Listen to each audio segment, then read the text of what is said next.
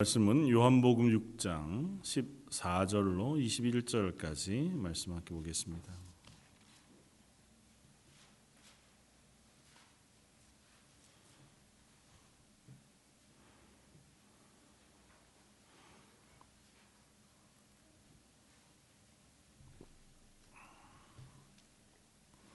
요한복음 6장 14절로 21절까지 다 차였으면 우리 한 목소리로 같이 한번 봉독하겠습니다. 그 사람들이 예수께서 행하신 이 표적을 보고 말하되 이는 참으로 세상에 오실 그 선지자라 하더라. 그러므로 예수께서 그들이 와서 자기를 억지로 붙들어 임금으로 삼으려는 줄 아시고 다시 혼자 산으로 떠나 가시니라. 저물매 제자들이 바다에서 내려가서 배를 타고 바다를 건너 가버나움으로 가는데 이미 어두웠고 예수는 아직 그들에게 오시지 아니하였더니 큰 바람이 불어 파도가 일어나더라. 제자들이 노를 저어 십여 리쯤 가다가 예수께서 바다 위로 걸어 배에 가까이 오심을 보고 두려워하거늘 이르시되 내니 두려워하지 말라 하신대 이에 기뻐서 배로 영접하니 배는 곧 그들이 가려던 땅에 이르렀더라. 아멘. 어, 오늘은 어, 요한복음 6장 14절에서 21절 말씀을 가지고 바다 위를 걸으심이라고 하는 제목으로 은혜를 나누고자 합니다. 음, 요한복음 6장은 어, 사실은 예수님께서 오병이어의 이적으로 5천 명을 먹이신 어, 사건이 주요 표적으로 기록이 되어져 있습니다.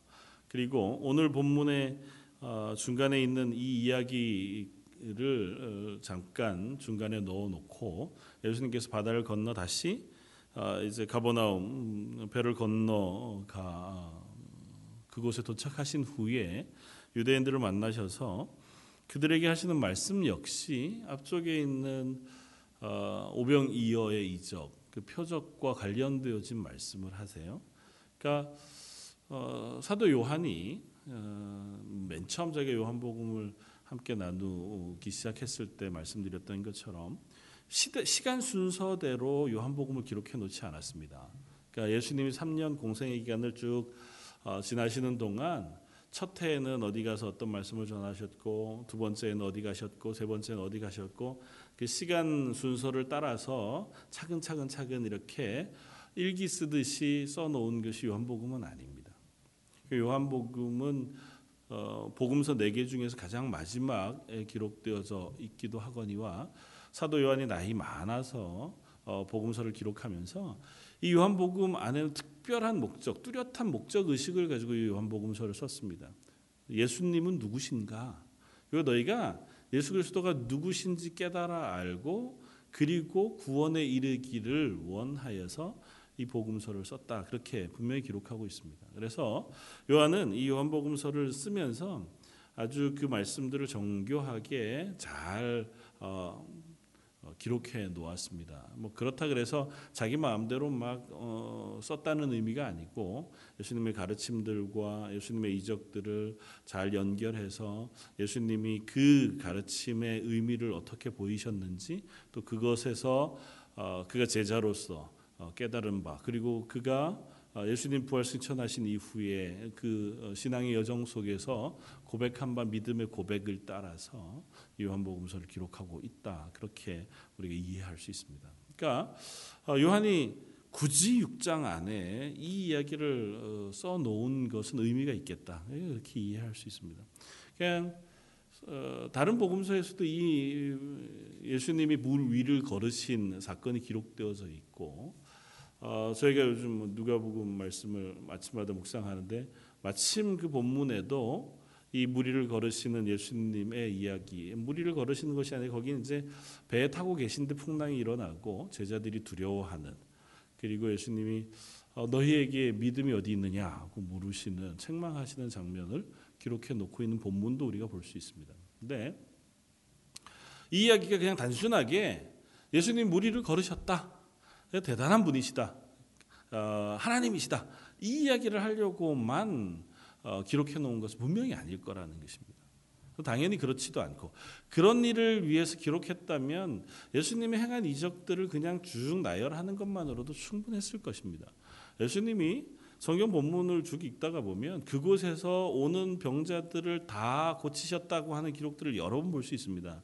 그러니까 한 명만 고치신 게 아니고 어, 예수님을 향하여 다가왔던 병자들, 귀신 들린 사람들을 예수님께서 긍휼히 여기셔서 뭐 전부 다는 아닐지 몰라도 많은 상당수의 병자들과 귀신 들린 사람들을 낫게 해주셨어요. 그러니까 그것을 세세하게 다 기록해 놓지 않았습니다. 그러니까 무리를 걸으시는 것도 대단한 이적임에는 불, 뭐 분명하지만 그냥 이런 일도 하실 수 있다는 어떤 어, 샘플로 굳이 요한복음서에 기록해 놓을 만한 일은 아니라는 겁니다. 물론 예수님께서 베세다 광야에서 오병이어로 5천 명을 먹이시고 난 이후에 일어난 일이니까 시간 순서대로 그냥 연결해서 기록해 놓은 것이기도 하겠지만 아마 요한의 의도를 살펴본다면 이 무리를 걸으시는 예수님과 그를 만난 제자들의 모습 이 이야기 속에는 오병이어의 이야기와 연결되어지는 아, 의미들이 예, 있을 것이다고 하는 것을 우리가 짐작해 볼 수 있습니다. 그래서 이 본문을 오병이어의 이야기와 연결해서 아, 우리가 생각해 보려고 합니다. 왜냐하면 이 이야기 바로 뒤에 예수님께서 오병이어의 이적에 대해 설명하시면서 나는 생명의 떡이다고 하는 자기 선언을 하시거든요. 그러니까 나를 나로 말미암는 자는 영원히 배고프지 않고 목마르지 아니할 것이다. 그러니까 예수님으로부터 생명이 나뉘어진다고 하는 그와 같은 오병이어에 대한 분명한 설교 설명을 하고 계시단 말이죠. 그러니까 그 연장선상에서 오늘의 사건도 이해하면 좋겠다. 그렇게 생각이 되어지고 또 하나는 이 이야기는 분명히 육체적으로 예수님이 행하셨던 기적 이야기는 아니다. 예수님의 기적 이야기는 대부분 예수님이 행하셨던 기적은 대부분 육신에 대한 것들이에요. 그러니까 뭐 병을 낫게 하시거나 뭐 오병이어 그야말로 많은 사람을 먹이셨거나 아니면 귀신을 내어 쫓으시거나 뭐 그런 일들을 예수님께서 행하셨습니다. 눈에 보기에 이런 일을 기적적인 일을 이라고 보여질 만한 일들을 하셨지만 그 일을 하신 분명한 이유는 영적인 의미가 다 있었습니다. 그러니까 그냥 병자를 고치시거나 그냥 귀신을 내어 쫓으신 게 아니고 병자를 고치시고 귀신을 내어 쫓으심으로 말미암아 예수 그리스도로 인하여 이 땅에 죽음이 가득한 세상, 죽음이 지배하고 있는 이 땅, 하나님과 떨어져서 영원한 생명을 잃어버린 세상에 예수님으로 인한 새 생명이 주어졌다. 그리고 그 통치, 하나님의 나라, 천국이 그 땅 가운데 임하였다는 것을 상징해 보여주고 설명해 보여주고 확인시켜 주시기 위해서 영적인 의미로 그 일들을 행하셨다는 거죠. 그러니까 무리를 걸으신 이 사건도 아마 영적인 의미로 우리가 이해하는 것이 합당하겠다. 그렇게 생각이 되었습니다. 잠시 이야기를 어, 좀 배경을 살펴보면 이렇습니다. 예수님께서 오병이어의 이적을 가지고 5천 명, 뭐 어린 아이와 여자, 뭐 다들을 도합하면 어, 뭐 그냥 산술적으로도 한 2만여 명쯤 되는 많은 사람들을 먹이셨습니다. 그들이 배불리 먹었고 또 그들이 이제 날이 저물어 각자 아, 자기 집으로 돌아가게 되었습니다. 그런데 이 일로 이 빵을 먹은 사람들과 제자들이 굉장히 고무되어졌던 것 같아요. 그러니까, 야 정말 예수님 대단한 분이신가 보다. 야 어떻게 이런 일이 있을 수 있을까? 이분이라면 뭔가 하실 수 있지 않을까? 왜냐하면 본문 바로 뒤에 오늘 우리가 읽었던 것처럼 14절에 그 사람들이 예수께서 행하신 이 표적을 보고 말하되 이는 참으로 세상에 오실 그 선지자라 하더라. 그래서 예수님께서 어떻게 하셨다고요? 그들이 와서 자기를 억지로 붙들어 임금으로 삼으려는 줄 아시고 다시 혼자 산으로 떠나가시니라 그렇게 기록하고 있습니다. 사람들은 지금 고무됐어요. 그러니까 메시아가 오실 거다라고 는 막연한 기대가 있었고 그 메시아는 오시면 우리를 로마라고 하는 거대한 제국으로부터 독립시켜서 옛날 다윗 왕 때와 같이 이스라엘이라는 나라가 정말 부강하고 단단한 나라로 태평성대를 이루게 할 만한 그런 메시아가 오실 것이다. 하는 걸 기대했는데 이분이라면 그걸 하실 수 있겠다.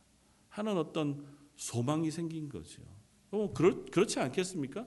이런 일들이 일어났다고 하면 얼마나 대단한 기대들이 있었겠습니까? 그러니까 사람들이 어, 뭐 집으로도 갔겠지만 예수님을 어떻게든 옹이해서 그분을 어떻게 어, 모시고 어, 이 나라의 왕을 삼을 것인가 뭐 이런 어, 시도들이 있었을 것이고 거기에 제자들 역시 어, 고무되어져 있었던 것 같아요. 제자들도 비슷하겠죠. 자기들이 직접 그 일에 동참했잖아요. 예수님이 병자를 낫게 하실 때야 예수님께서 손을 대어 낫게 하시거나 말씀하심으로 낫게 하시거나 귀신을 내어 쫓으셨으니까 자기들은 그것을 보기만 했어요. 그런데 지금은 직접 예수님께서 나누어 주신 떡을 가지고 5천 명에게 일일이 그 떡을 나누어 줬고 또 그 남은 것들을 일일이 다 거두어서 열두 강줄에 가득가득 담아내는 경험을 했단 말이죠. 잘 알지는 못하겠지만 제자들의 손에 의해서 나뉘어진 떡 그 나누는 경험만 해도 제자들에겐 대단한 경험이었으리라고 짐작해 볼 수 있어요. 저 여러분들에게 하나님의 은사를 주셨어요. 그러니까 이 세상에서 우리가 말할 수 없는 뭐 제일 단순한 은사 우리가 쉽게 생각할 수 있는 그병 고침의 은사 하나님이 우리에게 신유의 은사를 주셨다. 그래서 어, 누군가 성도 가운데 연약한 사람이 있고 병이 아프신 분이 있으면 가 손을 얹고 간절히 기도하면 하나님이 그 기도를 응답해 주셔서 그 자리에서 벌떡벌떡 일어나는 일이 있다고 하면 우리의 마음속에 어떻겠어요? 이야, 정말 대단한 어떤 고무된 마음이 있지 않겠습니까? 야, 하나님이 정말 나를 쓰시나 보다. 이걸 통해서 정말 내가 뭔가를 할 수 있겠다. 이 땅 가운데 하나님의 복음이 정말 확장되는 일에 내가 정말 대단한 일을 뭔가 감당할 수 있겠다. 뭐 그런 마음이 안 들겠습니까? 뭐 그건 당연하죠. 또 하나님 그렇게 사람들을 쓰시기도 하고요. 제자들도 똑같이 아 우리가 이제 이 일에 동참해서 예수님과 함께 뭔가를 해볼 수 있겠다. 특별히 예수님의 제자 가운데 시몬이라고 하는 사람이 열심당원이었다고요. 열심당원이라고 불리는 사람들은 한국으로 따지면 무장 독립 투쟁하던 사람들이에요. 그러니까 무력으로라도 로마에서 이스라엘을 독립시켜 회복시켜 하나님의 나라로 회복해야겠다. 그런 열심을 가진 사람들을 열심당이라고 불렀습니다. 그러니까 그 사람들은 정말 대단한 열심이 있는 거예요. 무력까지도 불사하는 사람들이었으니까. 그런 시몬이 예수님을 통해서 이런 일을 했다. 그러면 야 이분이라면 뭔가 대단한 일을 금방 하실 수 있겠다. 저 로마의 군대 정도쯤은 얼마든지 이기실 수 있겠다. 그렇게 고무되지 않았겠습니까? 그런데 예수님은 그들의 기대와는 전혀 달랐습니다. 예수님이 가고자 하셨던 길은 그 길이 아니었어요. 그래서 혼자 산으로 뭐 조금 음, 쉽게 얘기하면 도망치셨습니다. 사람들에게 붙잡히지 않아서 혼자 산으로 도망가셨는데 여기에 보면 다시 이렇게 표현되어 있어요. 그러니까 여러 번 그러신 거예요. 이미 예수님이 이적을 행하실 때마다 비슷한 일들이 있었고 예수님은 그때마다 그 동리를 떠나셔서 한적한 곳에 가셔서 하나님께 기도하시는 시간들을 가지셨다. 새벽 미명에 저녁 늦은 시간에 홀로 들로 산으로 여러 곳으로 가셔서 홀로 계신 시간을 가지셨다고 기록합니다. 예수님이 이 땅에 오셔서 하시고자 하는 구원의 사역과 이 사람들과 제자들이 기대하고 있는 길과는 전혀 달랐기 때문이에요. 사람들은 예수님이 육체적인 능력과 실력을 가지고 그들을 이 땅 가운데서 회복시켜 주시기를 원했지만 예수님께서 이 땅에 오셔서 하시고자 하는 일은 영적인 일이었습니다. 죄악의 노예가 되어져 있고 그 아래서 죽음에 속박되어져 있는 우리 영혼을 회복시켜서 영원한 생명 하나님의 구원 하나님과의 관계 회복을 이끌어내시기 위하여 대속의 십자가를 지시는 것이 예수님의 길이었다는 거죠. 사도 요한은 이 사실을 명백하게 비교해서 보여줍니다. 제자들과 사람들이 얼마나 아직도 무지한가? 그들의 기대는 얼마나 아직도 현실적인가?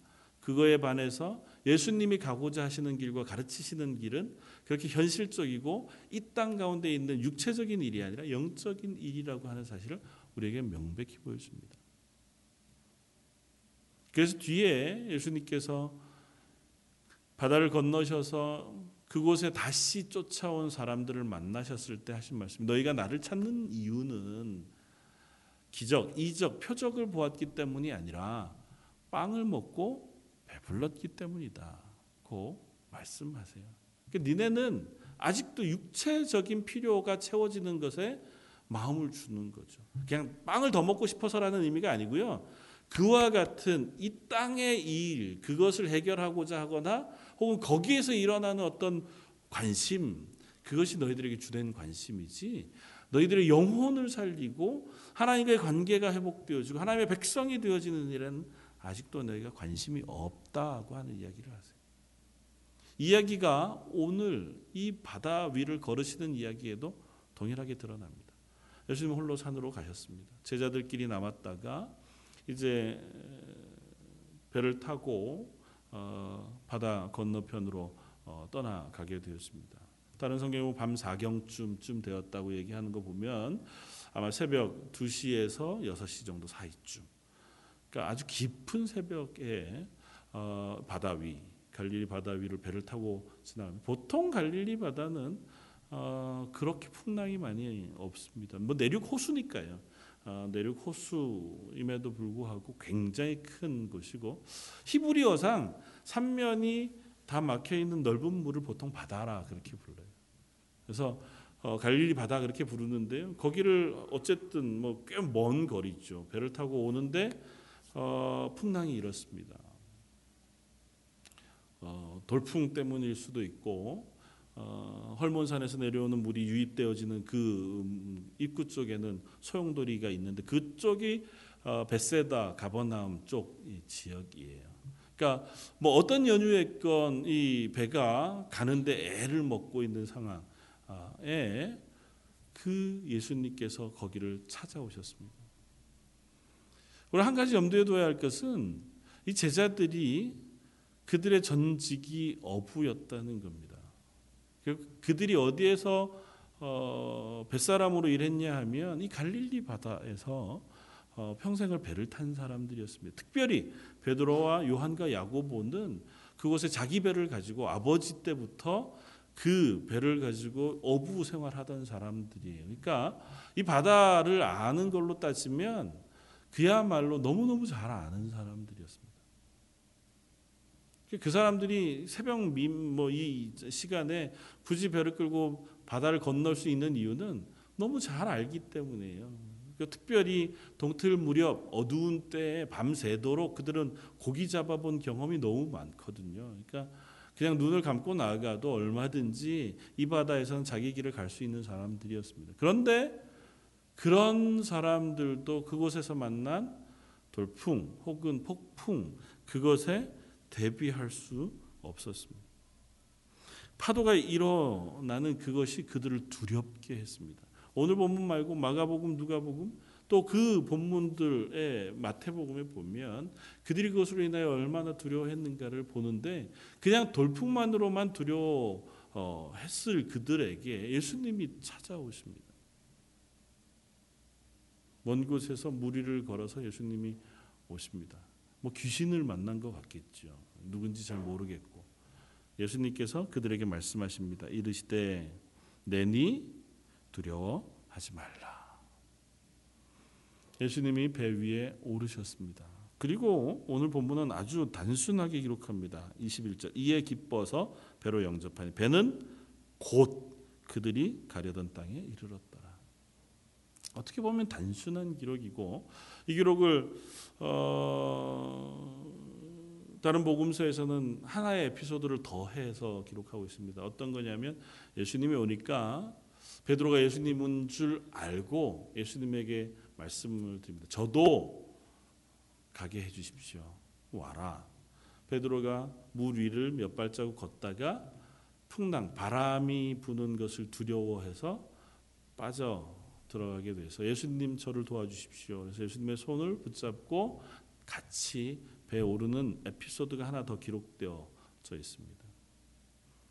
핵심은 이거죠. 제자들이 어부였고 그들은 물을 잘 아는 사람들이었고 배를 잘 아는 사람들이었음에도 불구하고 그들에게 닥친 풍랑을 이길 힘이 그들에겐 별로 없었다는 것입니다.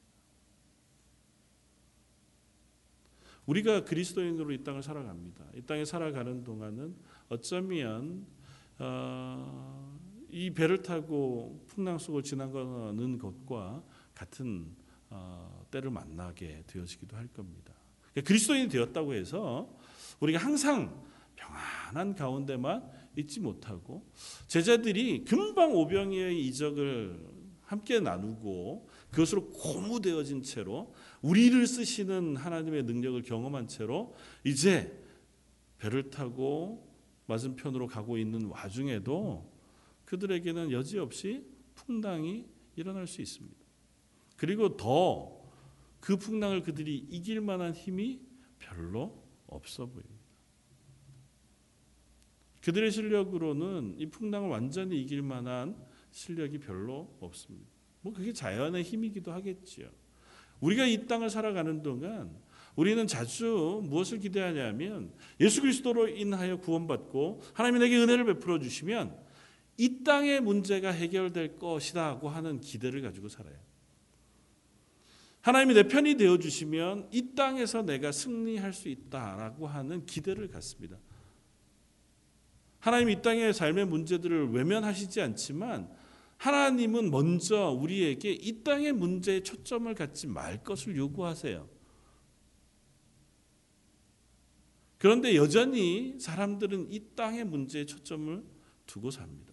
제자들도 예수님의 떡을 먹었던 5천여 명, 2만여 명의 사람들도 여전히 그들의 초점은 예수님이 하신 말씀을 통하여 그들의 영혼을 살리시는 예수님의 구원에 초점 맞춰져 있지 않고 이 땅의 문제에 초점 맞춰져 있습니다.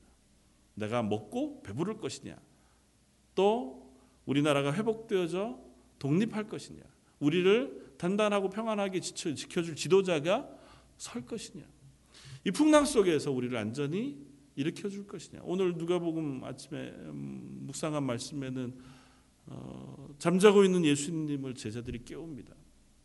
예수님 우리가 죽게 되었습니다. 예수님께서 바람을 명하시니 잔잔해졌다. 그리고 예수님께서 제자들에게 책망하십니다. 너에게 믿음이 어디 있느냐.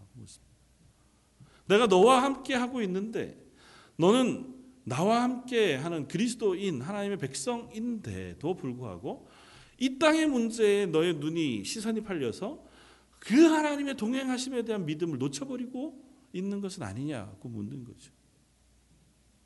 이건 부수적인 것입니다. 오병이요, 병이 낫는 것, 귀신이 쫓겨나는 것, 그 모든 문제는 부수적인 거예요. 하나님의 나라의 결과로 우리에게 주어지는 은혜예요. 하나님의 나라 우리가 가면 완전하게 누리게 될 것이지만 이 땅 가운데서 하나님께서 그것을 누릴 수 있도록 은혜를 베풀어 주시기는 하세요. 그러나 그건 부수적입니다.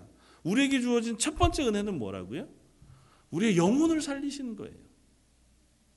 예수님이 이 땅에 오셔서 첫 번째로 그리고 최종적으로 하시는 것은 십자가에 매어 달려 우리의 죄를 대신하여 죽으시는 일입니다. 그래서 우리의 죄를 사하시고 우리를 하나님 앞으로 인도해 가셔서 우리에게 영원한 생명을 주시는 것이 예수님이 우리에게 주신 가장 큰 선물이에요.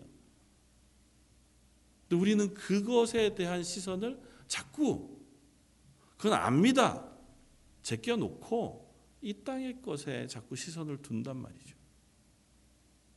오늘 본문도 똑같습니다. 예수님께서 무리를 걸어오셨습니다.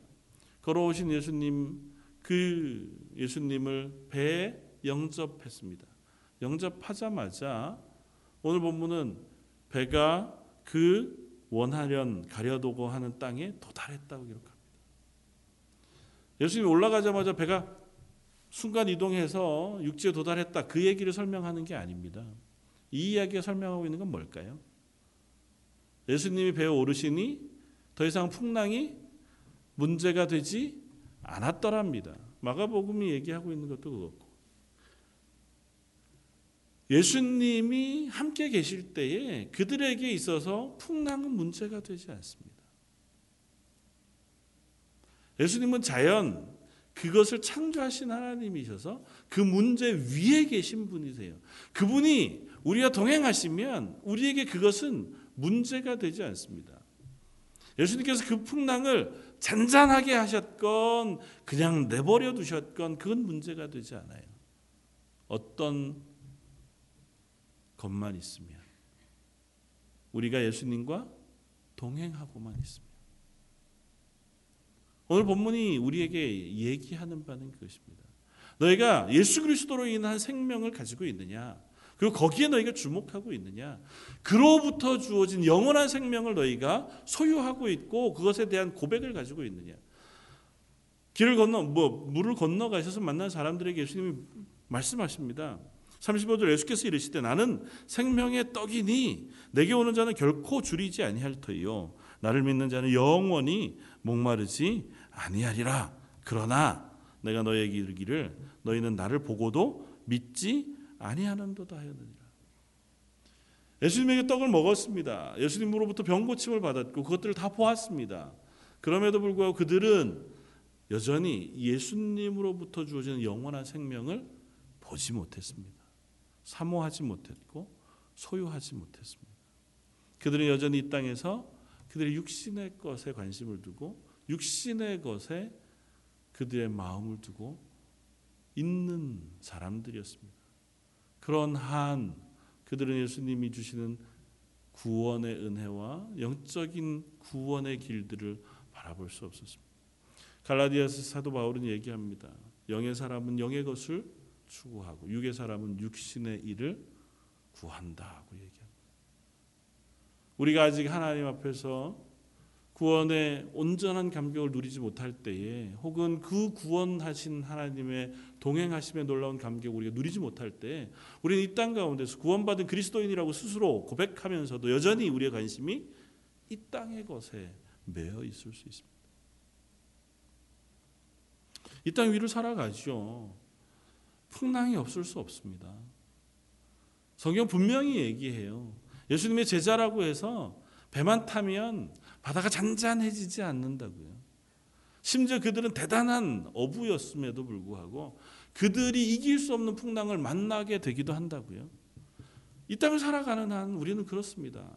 그리스도인이라고 해도 이 땅 가운데 전혀 아프지 않거나 늘 가정이 평안하거나 늘 우리를 만나는 사람들은 우리에게 선대하고 좋은 사람만 만나게 되어지거나 우리의 자녀들이 좋은 길만 만나 걸어가게 되고 그렇지 않습니다.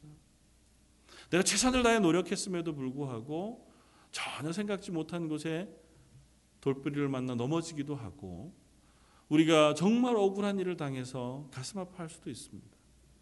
정말 최선을 다해 노력했음에도 불구하고 경제적으로 어려운 환경에 놓여 있을 수도 있고 건강을 위해서 수고했음에도 불구하고 남들은 안 걸리는 병에 걸려 고생하게 되어지는 때도 있을 수 있습니다.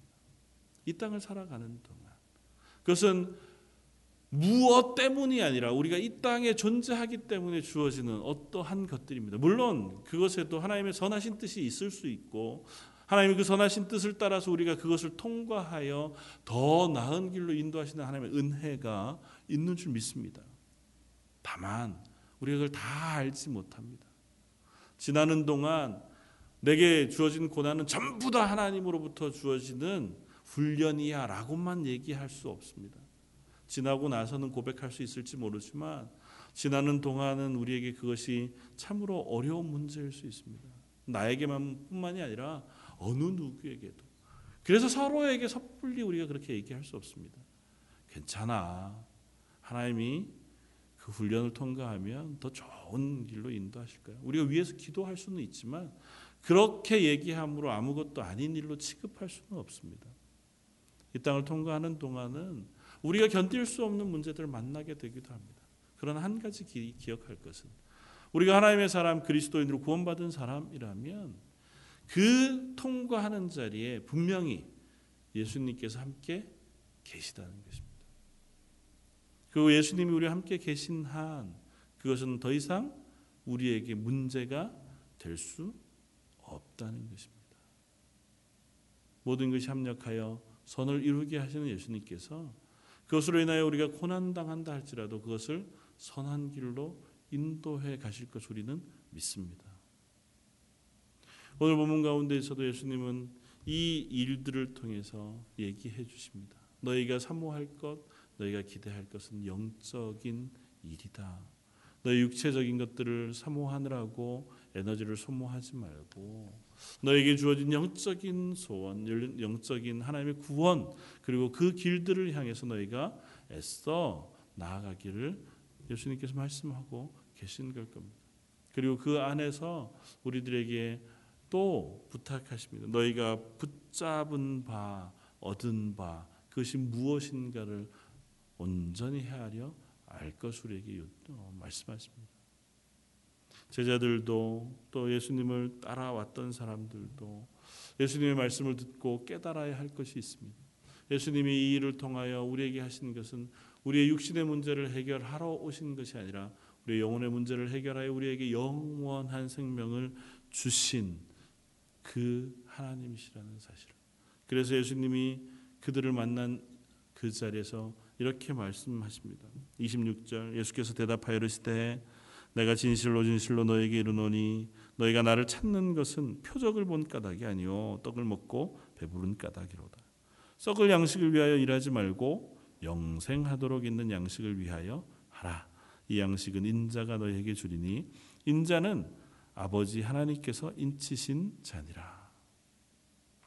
야, 너희 이 땅에 먹을 걸 위해서, 이 땅의 필요를 위해서, 이 땅의 소원을 위해서 일하지 말고 영적인 양식, 영생하도록 있는 그 양식을 위해서 일하는 사람이 되어라. 그리스도인들을 향하신 하나님의 요청, 부르심입니다. 묻습니다. 그들이 묻되 우리가 어떻게 하여야 하나님의 일을 하오리까? 예수님의 대답이 무엇입니까? 예수께서 대답하여 이르시되 하나님께서 보내신 일을 믿는 것이 하나님의 일이니라. 우리가 영생하도록 한 이 일, 그것을 위하여 하는 일의 가장 중심은 예수 그리스도를 믿는 것입니다. 그를 믿음으로 우리가 구원받은 하나님의 자녀의 자리에 있다는 사실을 고백하는 것입니다. 그리고 예수 그리스도를 믿는다고 하는 것은 그 믿음을 내가 풍랑 가운데 있을 때에도 놓치지 않는다는 것입니다. 내게 이 땅에 어떤 어려움과 고난이 온다 할지라도 나를 구원하신 하나님의 구원이 나를 떠나지 않으신다는 사실 우리가 붙잡고 살아가는 사람들. 그분이 나의 구주가 되셨으므로 나는 이제 그분의 구원을 증거하며 살아가는 사람으로 살겠다고 하는 다짐을 하면서 살아가는 그것이 바로 예수 그리스도를 믿는 믿음의 일, 영생을 위하여 일하는 일을 하며 살아가는 삶일 것입니다. 짐 엘리엇이라고 하는 선교사는 그렇게 고백합니다. 영원한 것을 위하여 영원하지 아니한 것을 허비하는 것은 결코 어리석지 아니하다. 좀 말이 어려운데요. 영원한 생명, 하나님의 구원, 그 복음을 위하여 영원하지 않은 이 땅의 것, 내 육신, 내 물질, 내 건강, 내 생명이라 할지라도 그것들이 마치 허비되는 것 같이 보일지라도 그것을 사용하는 것은 결코 어리석지 않다. 하나님의 사람으로 부르신 그리스도인들에게 있어서 더 소중하고 더 붙잡아야 할 것은 이 땅의 것이 아니라 하나님의 구원이라는 것입니다. 하나님의 말씀이고 하나님이 나를 향하여 허락하신 은혜라는 사실을 시멜리에서 분명히 알았습니다. 그 젊은 나이, 그 젊은 나이에 하나님의 부르심을 받았음에도 불구하고 그로 인하여 하나님의 복음이 그 땅에 선포되어진 놀라운 일들을 우리가 보는 것처럼 이 땅 가운데서 저와 여러분들이 살아가는 삶 속에 어쩌면 육신의 일들은 우리가 당연히 해야 하고 어쩔 수 없이 감내해야 할 일이지만 그것들은 하나님의 은혜 가운데 우리에게 약속해 주신 것의 일부에 불과합니다. 아주 작은 그리고 우리는 그 안에서도 나는 예수 그리스도를 구주로 믿습니다. 그 하나님이 나와 함께 하신다는 사실을 제가 믿습니다. 그 믿음의 고백을 스스로 드러내고 자녀들에게 확인시켜 주고 그리고 나 아는 사람들이 그 고백을 알 수 있도록 살아내는 것 그것이 우리들이 하나님의 사람 예수 그리스도를 믿음으로 사는 영생의 일들을 감당하는 사람의 삶을 살아가는 것인 줄 믿습니다. 저 여러분들에게 그와 같은 믿음의 고백이 있기를 바라고 매번마다 한번 점검해 볼 수 있기를 바랍니다. 정말 내가 그 믿음을 가지고 살고 있나? 그 믿음이라고 하는 것은 완전히 사라지진 않지만 잠시 잠깐 우리가 좀 멀리 떨어뜨려 놓고 잊어버릴 때가 많이 있어요. 그때마다 아침에 일어날 때마다 혹은 한 주를 시작할 때마다 하나님 저희가 믿음을 놓치지 않고 하나님이 나와 함께 계시다는 사실을 붙잡고 살게 해주십시오. 어떤 문제가 있을 때 그 문제와 고민을 하나님과 동행한다는 사실로 내가 평안을 누릴 수 있게 해주십시오. 예수님을 모심으로 비록 지금 당장 풍랑이 완전히 없어지지 아니할지라도 내가 원하는 그 자리까지 하나님이 나를 이끄시는 자리까지 온전하게 안전하게 갈 줄을 믿습니다고 하는 고백을 저 여러분이 하면서 살아가는 하루하루가 되시기를 주님의 이름으로 부탁을 드립니다. 다시 한번 기도하겠습니다. 무리를 걸어 우리에게 오셔서 내니 두려워하지 말라 말씀하시는 예수님. 저희가 살아가는 이 땅의 삶이 여전히 풍랑 속에 있음을 고백합니다. 가끔은 그 속에서 깊이를 알 수 없는 물 속으로 빠져드는 것 같기도 하고 아, 이제는 나를 도울 그 무엇이 아무것도 없는 것 같아 힘겹고 지칠 때도 있는 저희들의 삶인 것을 고백합니다. 그러나 저희를 향해 걸어오셔서 내니 두려워 말라 하시는 예수님이 나의 구주가 되시고 우리와 동행해 주시니 감사합니다. 그 믿음을 가지고 이 땅에서 그리스도인으로 살아가게 하여 주옵소서. 이수 예배 나와 예배하는 모든 성도들 그들의 가정 속에 그 예수님이 함께 하심의 기쁨과 평안을 매일 누리고 고백할 수 있게 하여 주옵소서. 오늘 말씀 예수님 이름으로 기도드립니다.